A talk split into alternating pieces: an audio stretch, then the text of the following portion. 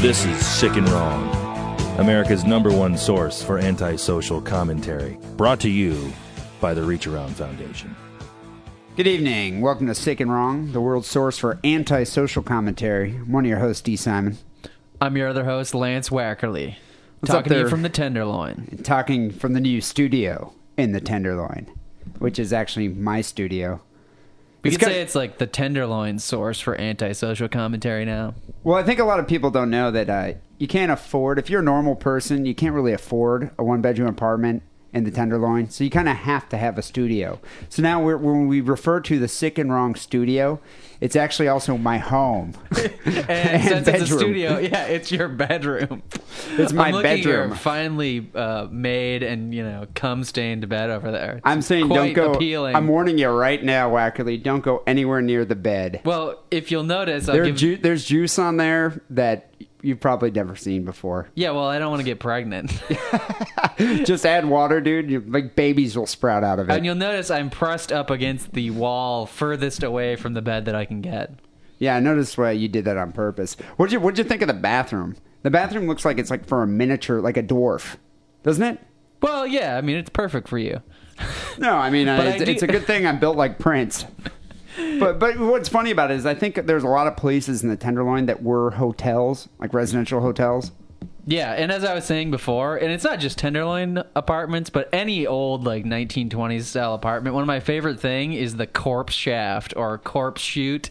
Oh, that's in the bathroom. Well, yeah, because the bathrooms are always away from the exterior of the building, but you still want a window in the bathroom so, you know, all the shit miasma can float out. Uh, so they'll have just a like a hole that goes to the top, a windowless shaft that goes all the way to the top of the building. I think I have a windowless shaft. no, but no, I, I understand. Every apartment in the Tenderloin has one of those. They they got to put a bath like a window in the bathroom, right? Well, and my yeah. apartment's not in the Tenderloin, and mine has one. You just have a. I like yours because uh, not your uh, windowless shaft, the one in your bathroom. Well, what kind of corpse could you shove through that window? Like a baby's corpse? A Prince-sized one. But you're, since you're down to, on the, one of the lower floors, if you stick your head out, you can actually see the bottom of the shaft where all the corpses pile up. Yeah, no, I mean, I don't even understand why why do they even have that shaft there? I mean, it's not like a garbage shaft. There's nothing down there. It's for corpses. You just, you know what I think it is? Aborted fetuses. Aborted fetuses. Yeah, that's, right. what you, that's what happens in Tenderloin. I mean, you always find places like that, that. You always read about that in the news.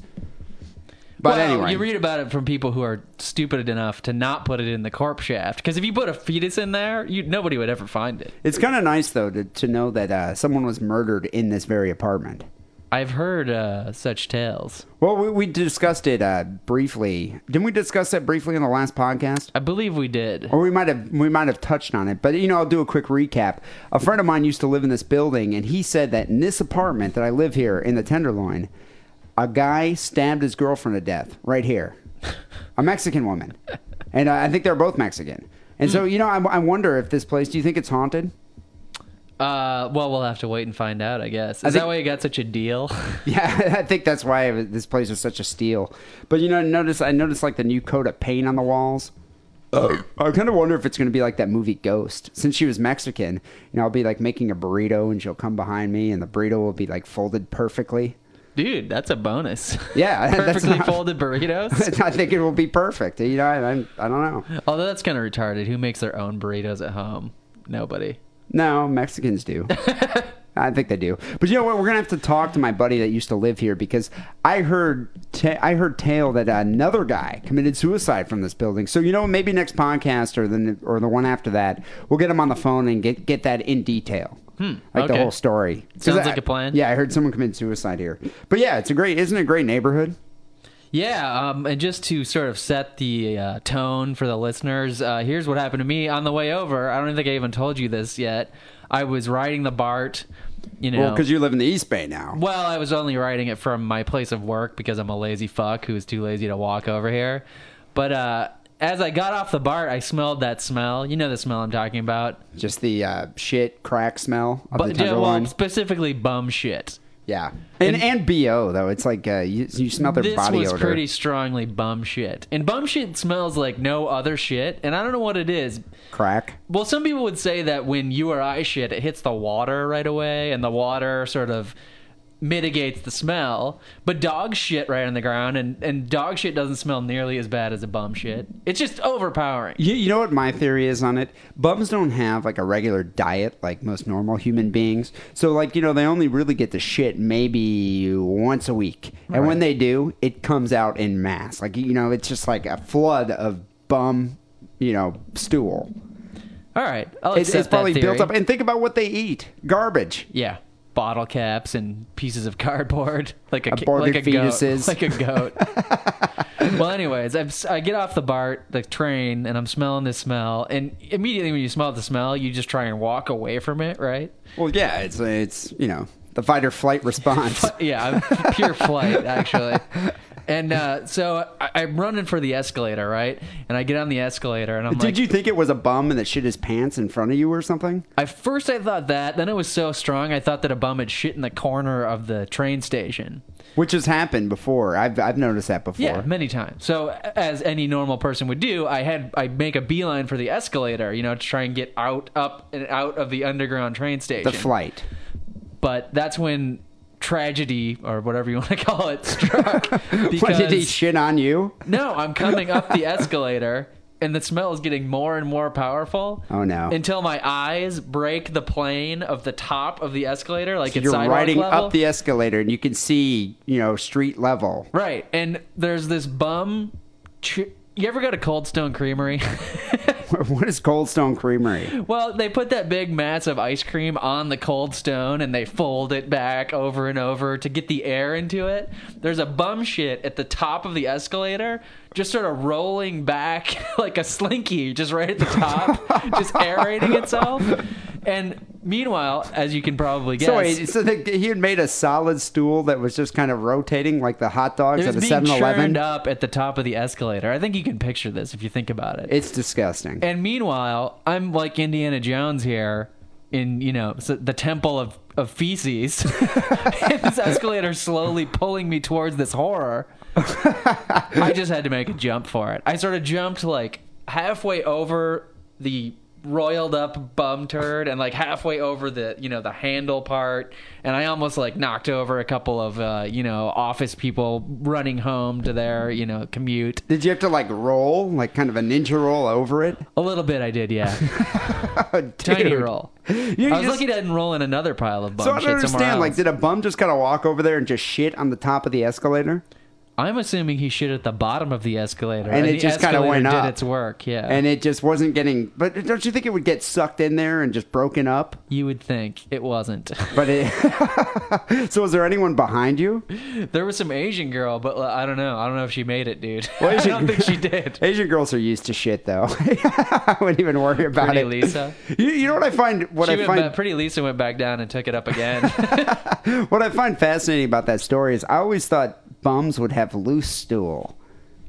Yeah, this had some consistency. This had some surface tension. Let's put it that so way. That was holding it together. God, that's horrible.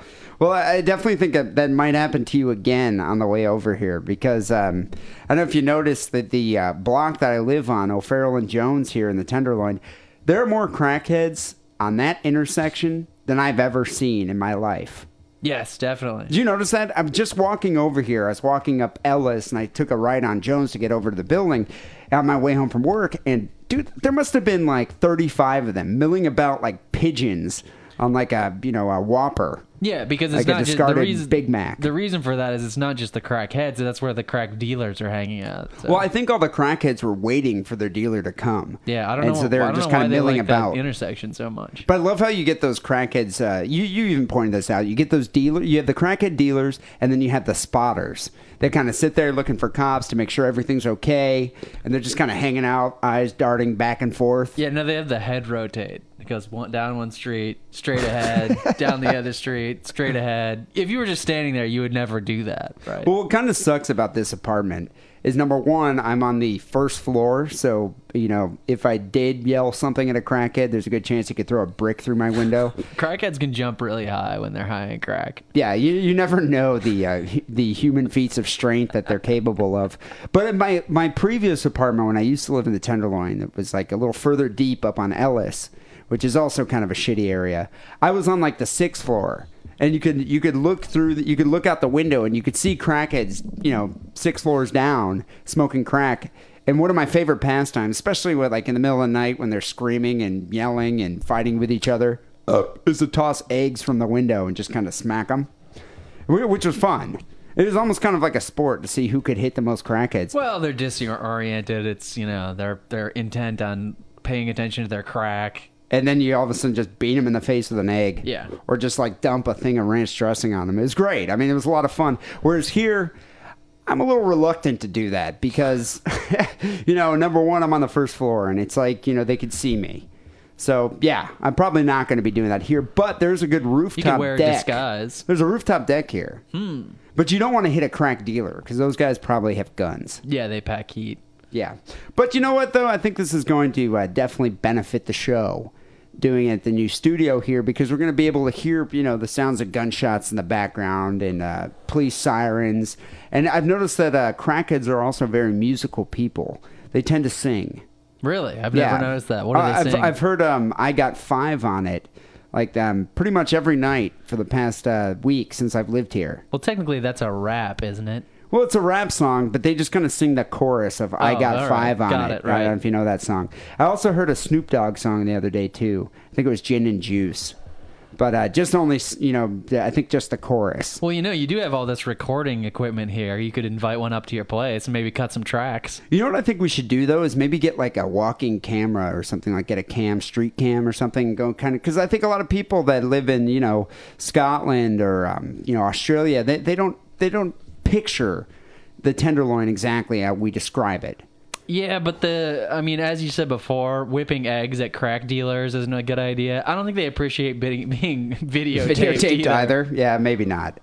But yeah, I don't, I don't know, man. It's just, I think um, this podcast definitely will have some new stories. I think in a good future. thing to do would be get to get a, a little digital voice recorder and we can interview some of these guys. Yeah, but most of them can barely even speak. All the more funny. We'll have to give them like a quarter. I know. Maybe we'll get some new uh, promos for uh, Sick and Wrong, like little uh, plugs or something we can put, yeah, put in the show. Sick and Wrong Podcast, yeah. So, uh, Wackerly, did you celebrate Easter this past weekend? No. Uh, Jesus, resur- Zombie Jesus Resurrection Day. Isn't that what it is? I don't know. Somebody asked me. Well, specifically, they asked me what Good Friday was. Yeah, I don't even know. Well, what is Good Friday? Is that is that when Zombie Jesus, Jesus came to be? No, actually... Uh, or is that when they crucified him? I, well, I, I looked it up because I, you know, it was apparent that I had no fucking clue what it was. And uh, I guess Good Friday is when he was put on the cross. So you could see why it's a Good Friday. Okay, so Good Friday, they nailed him up to the cross. And then was it Easter Sunday is when Zombie Jesus came back and just started, like, enacting his revenge, ripping off heads and eating No, brains. really, Zombie Jesus, Zombie Jesus just wasn't there. They rolled the stone back, you know, because they, they put his corpse in a cave. And but they I thought put they a, resurrected him. They put a stone in the cave, across the door, or the hole, as it may be. And then I think on Easter, they, I don't know why they pulled the stone away, necrophilia or something. But they, they moved the stone back, and, and Zombie Jesus was gone, and the necrophiliacs, you know, so were he disappointed. Came, he came back as a carnivorous rabbit that delivered eggs. Right? I believe something like that, yeah. You, you know what I don't understand about this? Christians have all this, like, fantastic element to their religion, whereas Jews, like, for the, the, the week that uh, Christians are celebrating Easter, we're celebrating Passover, which means that we just have to eat crackers for a week. I don't know if anyone's ever had to experience it. What do the crackers it. symbolize? Crackers? I, I don't know. Just how much it sucks to be a Jew. Dude, it was like the worst holiday when I was growing up. They'd throw out all the good food. My parents would go through, throw out all the good food, and just crackers for a week. Throw it out. Yeah, I, I don't know. I remember. It seems a little far-fetched. No, that, that's what they do. They have to, it's called chametz. You had to like go and take all the leavened bread, anything with leavened bread in it, and you had to just discard it from the house and just matzah, crackers, and gefilte fish. Which is just basically just like, I don't know, a ball of carp. That doesn't sound very cheap, though. No, it was, but you have to do it. You're disillusioning me. Oh, no, you have to do it. I, I vowed as soon as I got out of the house when I was eighteen, I would never celebrate Passover again. And to this day, my father called me up and was just like, happy Passover. And he left him the message, and I was like, God, you know what? I didn't even know it was Passover. Hmm. until today. And I realized, wow, I guess I really do hate that holiday. So what what's being passed over? All the good food? You pass over the good food? you pass over? No, it has something to do with, like, I don't know, like God sent an angel to come kill a bunch of Egyptians, and they passed over the Jewish houses because the Jews are the chosen badass motherfuckers. No, something like that. Like, the Jews are the chosen people, so God didn't slay them. He just slayed the firstborn of the Egyptians. And, uh, yeah, then the Jews, like, ate a bunch of crackers and wandered around the desert and bitched about everything. Eating crackers in the desert. They were really guilty about bitching, and then made a gold cow. I don't I don't know. I don't remember how it all goes. But it didn't have anything to do with about a fucking Easter bunny delivering eggs. So I'm just saying, it's just, I think the Jew, Jewish religion is a little more sensible. Well, the whole Easter bunny, no the, zombies. The whole Easter bunny and the egg thing is like old pagan religions from Europe that got melded with Christianity. Oh, is that is that where that came from? I believe so. I... So did you do anything to celebrate Easter? No, I didn't. No. That's a good thing. That's a good thing. Well, uh, so as we mentioned, this is um, uh, the first episode from the uh, new studio here in the Tenderloin, new Sick and Wrong studio. Um, quick recap of uh, episode sixty-four. That was last week. And you know what, dude? So we pulled that April Fool's Day joke, which I thought was so contrived. I, you know, I thought... Within the first two minutes of listening to it, most people would have been like, they're lying. Well, I went back to listen to it again, and uh, it sounded even more contrived when I was listening to it than when I was doing it, and that's pretty damn contrived. Yeah, but dude, I mean, we must have had like at least twenty emails from people being like, oh, you almost got me. I almost unsubscribed from, pod- from uh, you know, Sick and Wrong, the podcast on iTunes, because I thought you guys were going lame.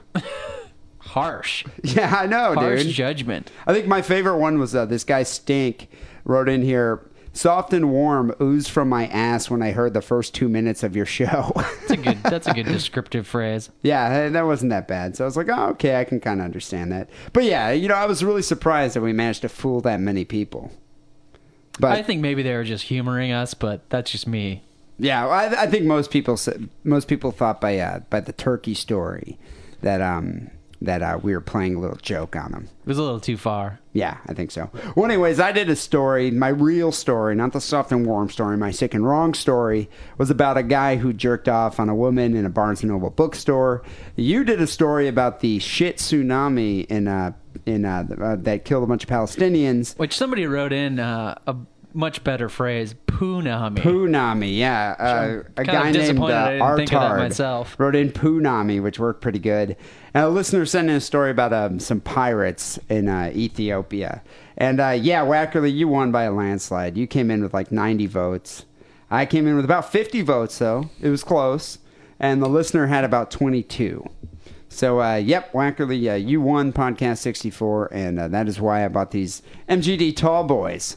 I couldn't get a twelve-pack. Mm. There's no twelve-packs of M G D in the Tenderloin. Is that because all the crackheads buy them up, or just... I think they... You know, it's hard. You don't even find that many twelve-packs over here. I think they just, like, buy single beers.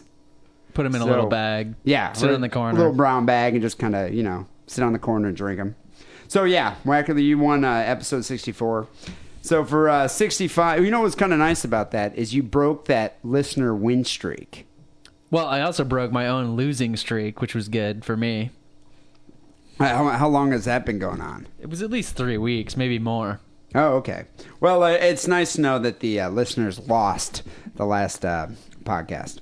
So for episode sixty-five here, I believe you started last week, so I think I might have to kick off the show. People, you know the way Sick and Wrong works. Wackerly and I comb the internet for the most disturbing news item of the week.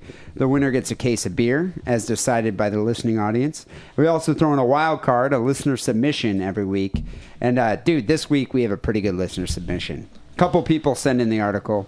I uh, chose a guy who hadn't sent in an article before, so he's a virgin to the uh, Sick and Wrong listener submission process. That's a good policy, I think. I always like to give the uh, you know the new the newbies a chance. Yeah. So uh, let, let me start off the show here for episode sixty-five.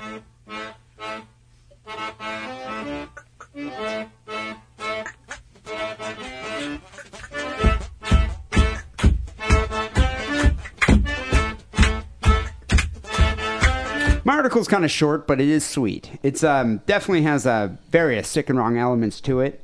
And it's straight to the point. It's concise. So a um, man gets life in prison for rape, incest with his teen daughter. That would be rape slash incest. You know, it's incestuous rape. Okay. I mean, is it, are those two separate charges? Uh, I would think so. They usually try and pile them up, right? Well, I always thought it's like incest. So if wouldn't incest just be rape? Incest implies, well, no, not necessarily. So if if it was consensual, you could still be, be charged for incest, though. I guess it depends on yes, where. Yes, you can. I'm surprised, though, that incest is even a crime where this one occurred. Atlanta, Georgia. I always thought in Georgia, incest was kind of considered, you know, a, a form of reproduction. you know, it, it's news to me that it's a crime. Like to keep it in the family. So just days after her sixteenth birthday, an Atlanta teen's father led her to a cemetery, sat on a tombstone, and told her to lie on the ground. Quote, unquote, and this is the best part of the article, "You know you're old enough to date boys now," he told her. "I'm about to break you in." This was her dad? This is her daddy. My daddy. The teen cried and begged her father not to, but he pulled out a condom and raped her right there on the ground at the cemetery.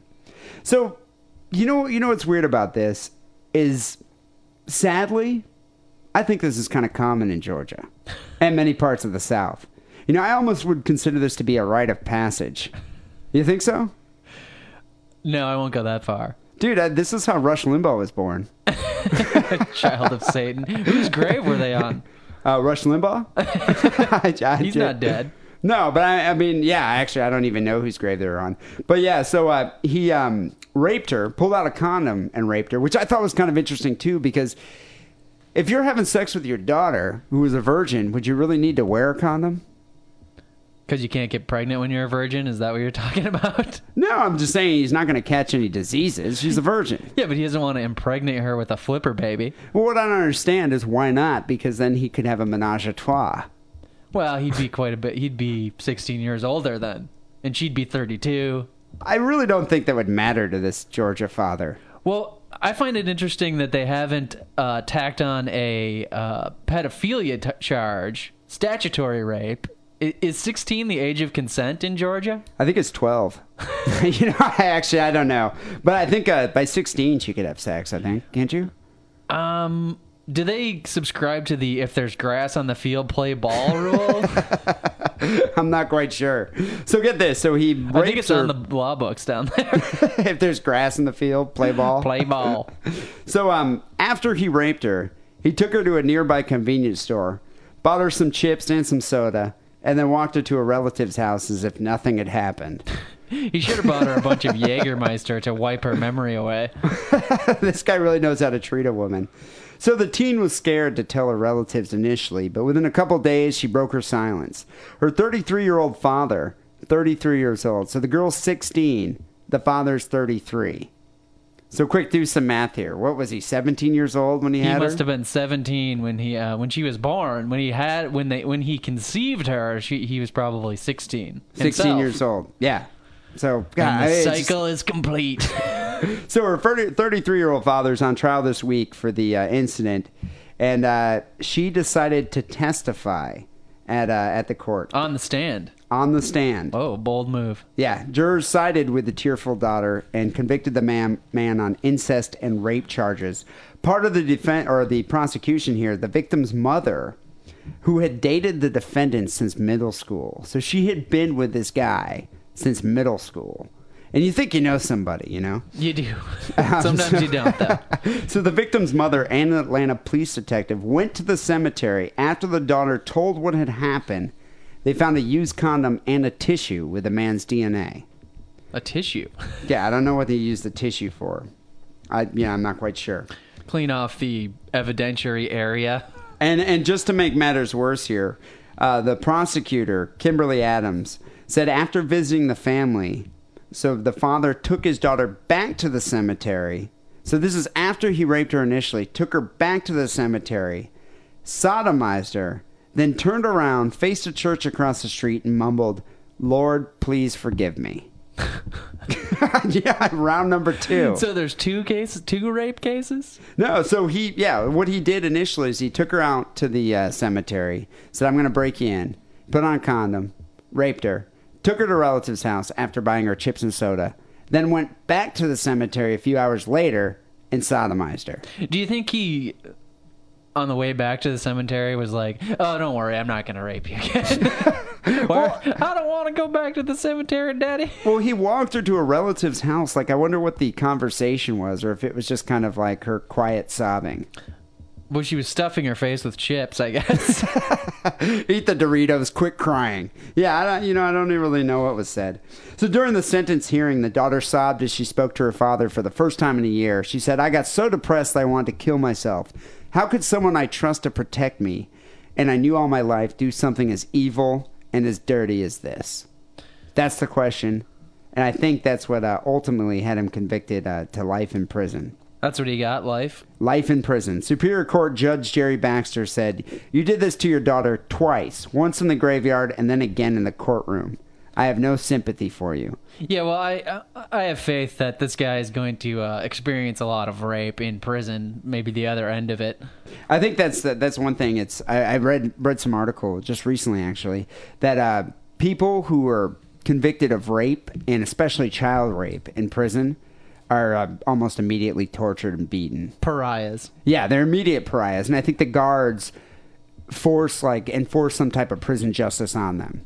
Well, I think all they have to do is uh, turn, the, you know, turn avert their eyes from any goings-on. Well, the, what I heard is that they also, I mean, a lot of people, like, if you're an inmate, you don't know what someone comes in there for unless, you know, someone tells Somebody you. tells you, So right. The guards, if they see a child rapist come into come into prison, will, like, tell one of the inmates, that guy, you know, raped a six-year-old. And then the word gets round, and then you're taken care of. Yeah. Or just play our podcast. Yeah. Or play our podcast when we're talking about him and laughing. So on the sick and wrong scale, father raped his daughter twice. He um, begged for forgiveness from the Lord. And he uh, bought her chips and soda afterwards. You know, and the fact that he took her to a cemetery is definitely kind of interesting. Yeah, here I'm really too. interested in what the significance of the cemetery is. I mean, obviously I, I there's know. other places you could go. I think there was some... I think it's sig- a romantic. I think there was some significance in which grave they were actually sitting on. I'd like to hear if it was like, you know, his father's grave, his father who raped him when he was sixteen on his father's, his grandpa's grave. Maybe he's Gothic. Maybe. Yeah. yeah, I don't know. So on the sick and wrong scale, I guess no one was murdered in this story, but it's still we rather... We gotta stop saying that. It's, either, it's still it's, rather heinous. Right, it's very heinous. So it, it's heinous, and uh, this girl's gonna be affected by this for the rest of her life. I'm gonna have to give it a nine. I'll give it... Uh, you know, what I don't understand is she's sixteen years old. I mean, you have some... Uh, what's the word I'm looking for? You have some... Uh, pubic hair? Well, no, ability to resist... You know, brain higher brain functions, and you know, just to, I'm surprised. Why didn't she just bolt and just run, run, run away, run away? Well, because she trusted her father. I'll give it an eight point nine. Eight point nine. Yeah. All right. Well, we'll see what the listening audience has to say about this. Uh, what do you have for uh, episode sixty-five here?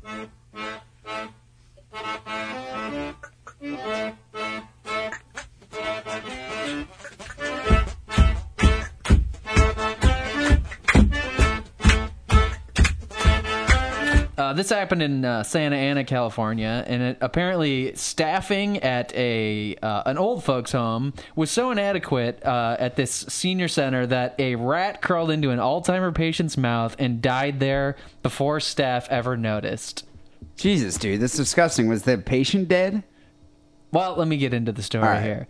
Uh, there's a lawsuit that was filed this past Thursday on behalf of ninety-year-old Sigmund Bach. That's an old guy name right there.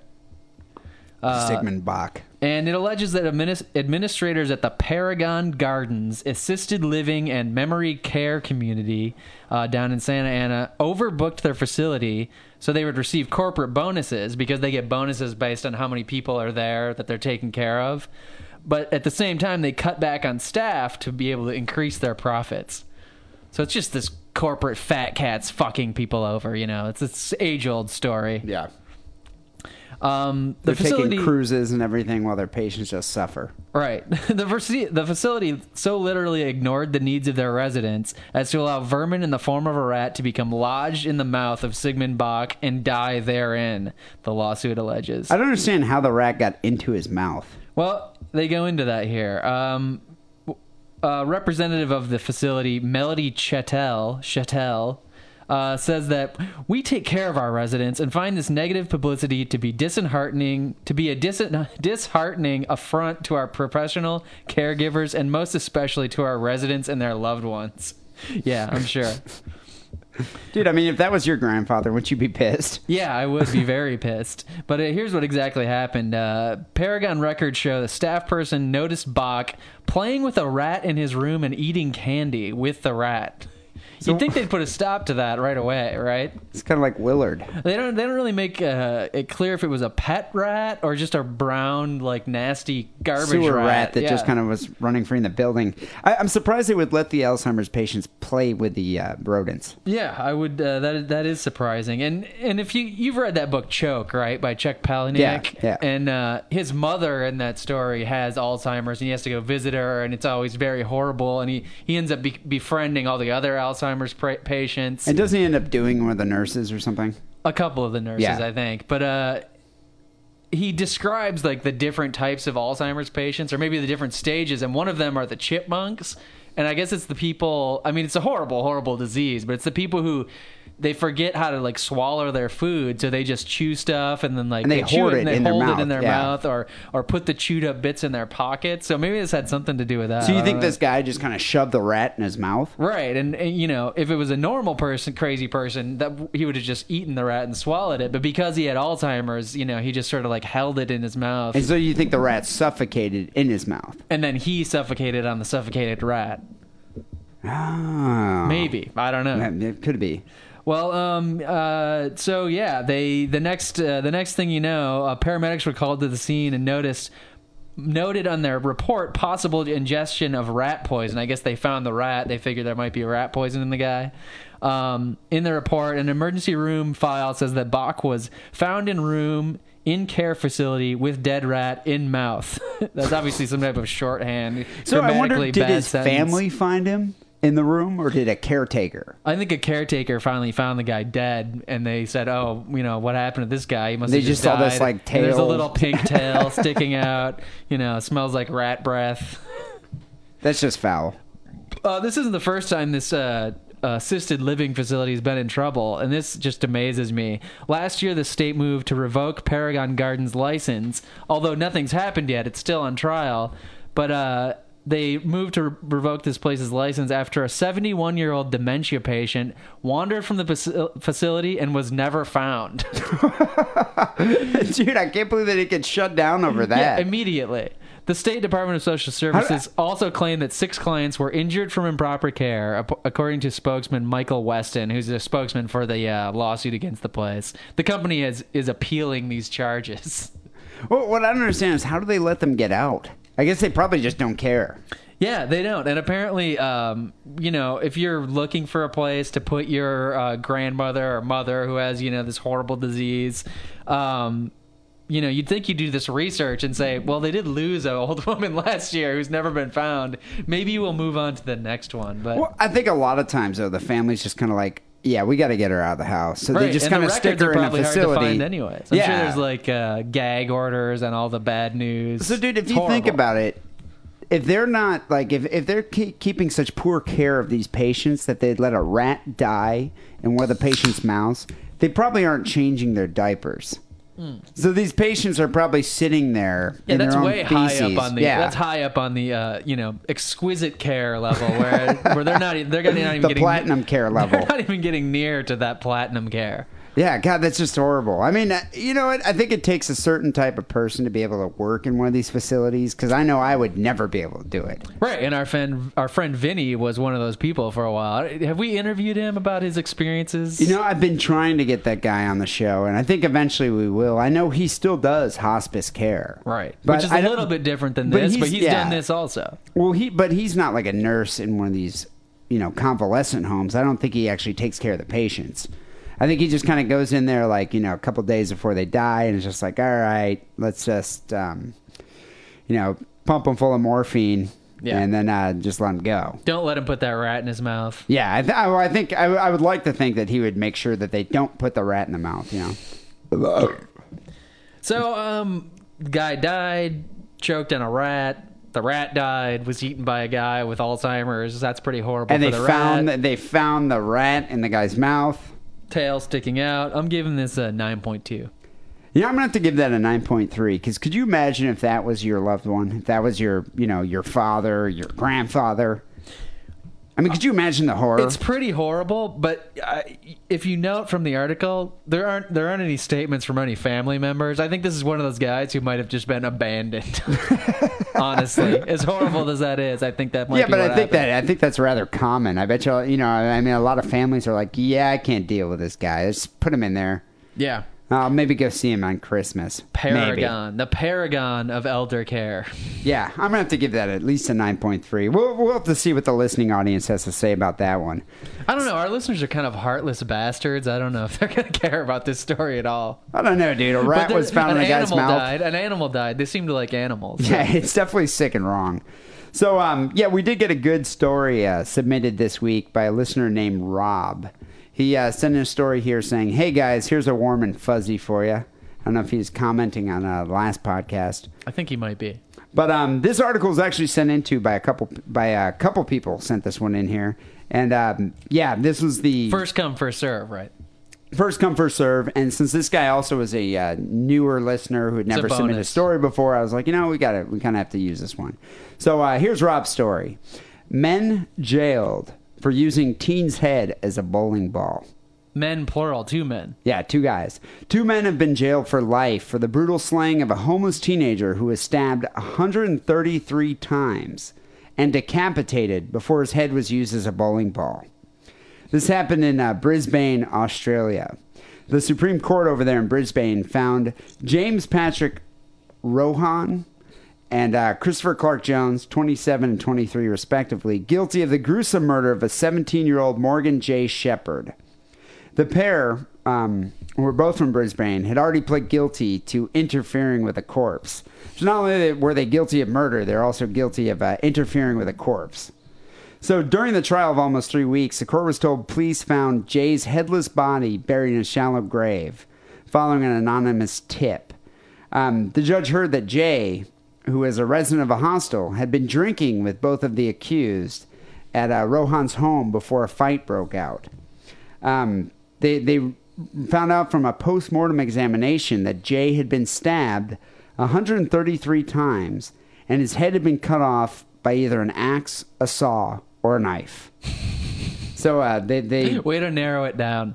Well, I love how uh, they can determine that he'd been stabbed one hundred thirty-three times, but then they're like, yeah, his head was either cut off by an axe, a saw, or a knife. A paper cutter, some tweezers. But check this. This is one of my favorite parts of the story here is the police found a tomahawk, a knife, a handsaw, and a pruning saw stained with the victim's blood in Rohan's shed, as well as blood-stained clothing containing the D N A of the victim. So if they didn't find those tools, they would just be like, we don't know what they cut it off with.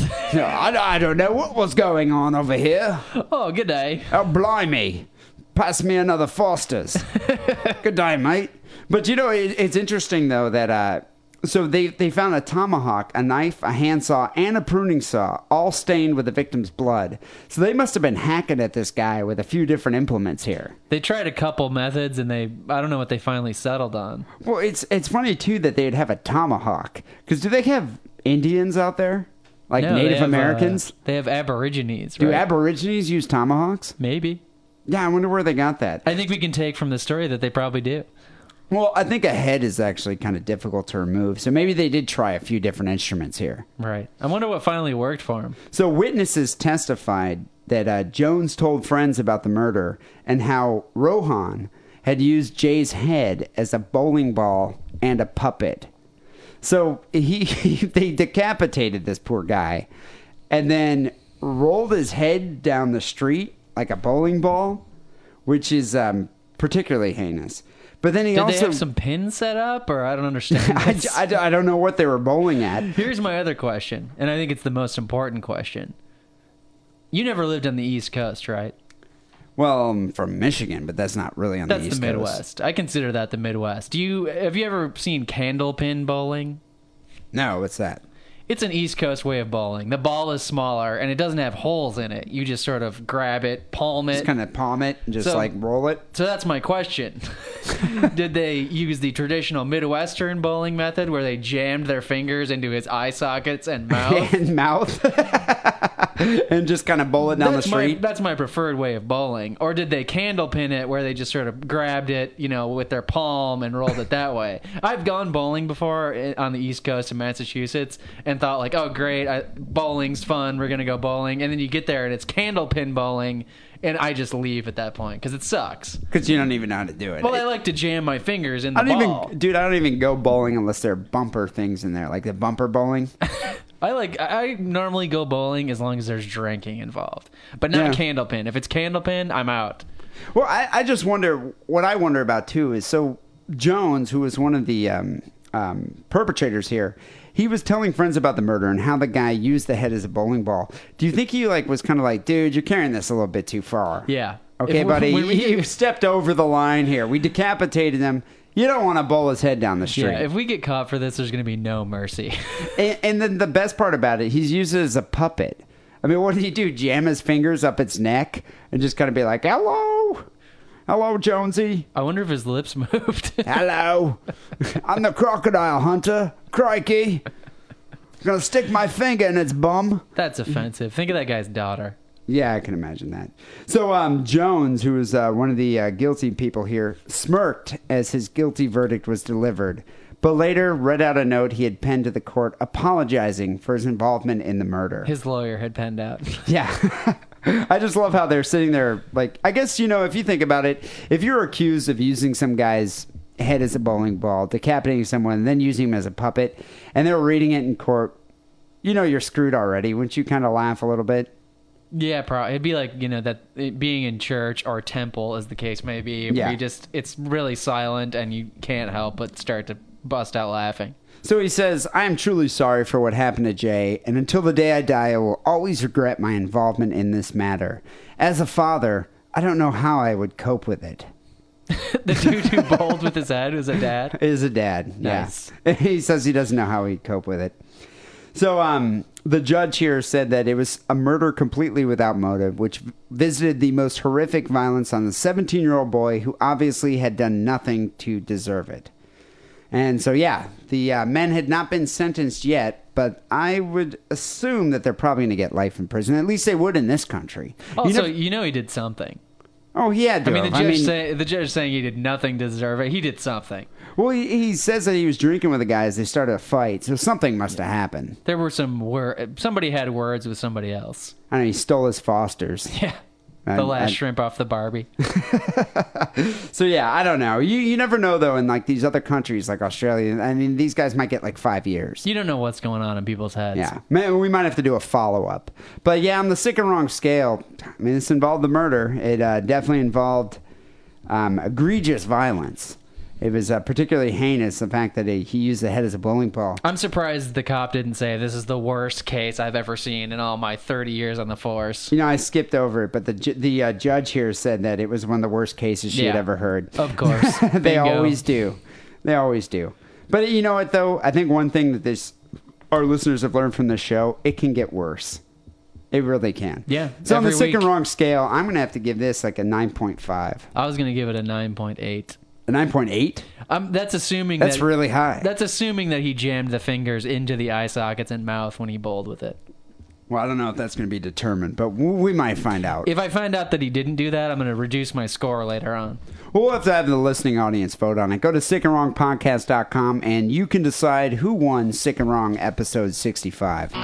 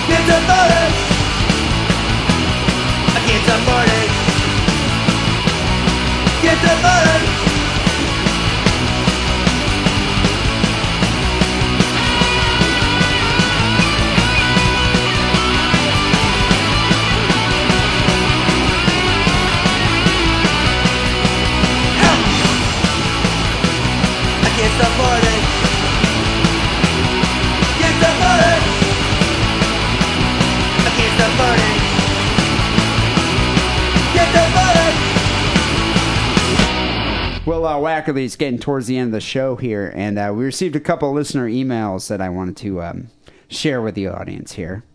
Uh, one was a joke. I always love receiving jokes in the email, especially I love jokes. Yeah, I, I just love jokes, especially I mean, if they're sick. Always good for a laugh. You having a laugh? I'm having a laugh. You having a laugh? So um, Mickey here sent in a joke here that um, she says a sick and wrong joke for two of my favorite guys, and uh, yeah, it definitely gave me a laugh. So I'll, I'll just read the joke really quickly here. A very ugly man walks into a local pub with a big grin on his face and orders a draft beer. The bartender says, "What are you so happy about?" "Well, I'll tell you," replies the ugly man.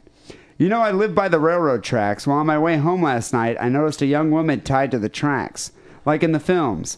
I, of course, went and cut her free and took her back to my place." The snuff films that he watches. Anyway, to make a long story short, I scored big time. We made love all night, all over the house. We did everything. Me on top, sometimes her on top, every position imaginable. Hot. "Fantastic," explained the bartender. "You lucky bastard. Was she pretty?" He says, "Dunno. I never found her head." Oh. Pretty Wish nasty. Wish I had a snare drum. Pretty nasty. Definitely nasty. We also got an email here from um, a guy named Inadequizzy. And uh, Inadequizzy wrote in, "Why the hell have you linked to the Just Another Lazy Podcast site? They suck ass. Beefy is a fat fucking prick and a virgin, and wants to fuck the ugliest wannabe nerd you've ever seen. And he likes Gnarls Barkley. Have you even listened to their show?" And to that I respond, no. Apparently this guy has quite a bit. I, you know, I, to be honest, I guess I haven't listened to most of the shows that we've linked to. No, the bar is set extremely low. Well, I mean, really, it's like, you know, I, I know we do a podcast, and I guess we should be more in tune with the podcast community, but the only podcasts I really listen to are Mediocre Show, and um, I listen to From the Ville. I enjoy that podcast. That's about my list also. And I listen to a bunch of news podcasts, but I don't really, you know, I haven't really listened to that many other podcasts. And to, to, to defend this podcast, uh, Just Another Lazy Podcast, you know, I, this emailer badmouthed it, but maybe it's good, but we haven't listened to it, so we can't even say. Yeah, I can't even say one way or another. It's like, you know, I think Inadequizzy here knows this guy personally. That could be. I mean, how else would you know he's a virgin? I don't know. Or that he likes Gnarls Barkley, which I find kind of funny, too. So, what, do you suck if you like Gnarls Barkley? Uh, according to this guy, apparently you do.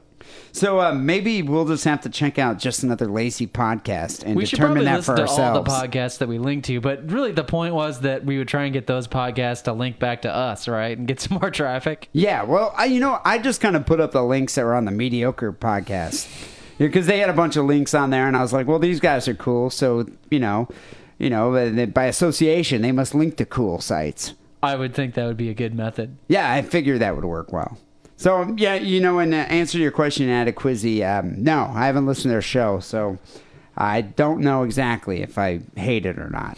The verdict is still out. Yeah, well, you know, maybe one of these days we'll have to do a uh, a whole Sick and Wrong episode devoted to our, our sentiments of other podcasts. But the bottom line is all those links are going to stay.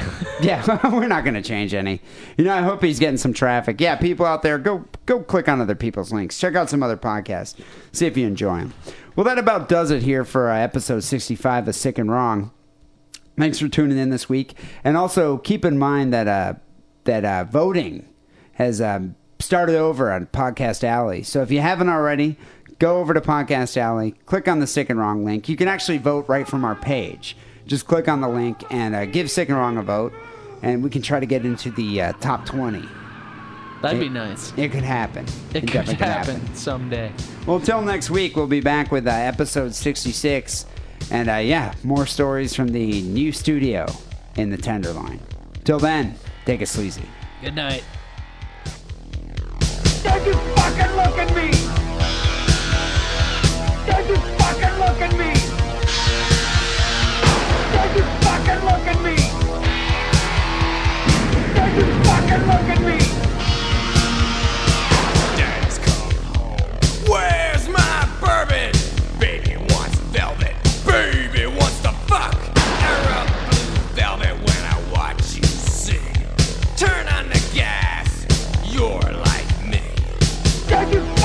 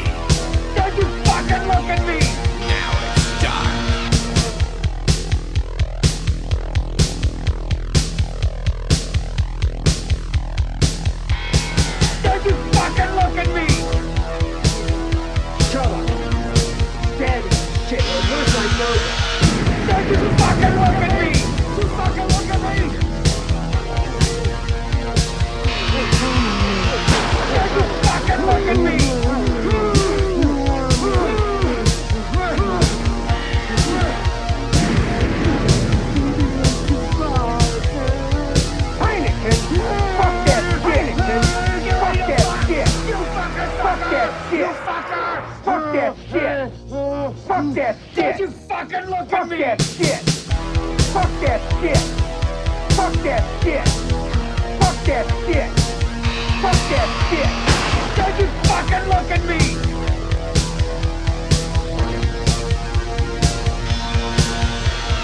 Don't you fucking look at me.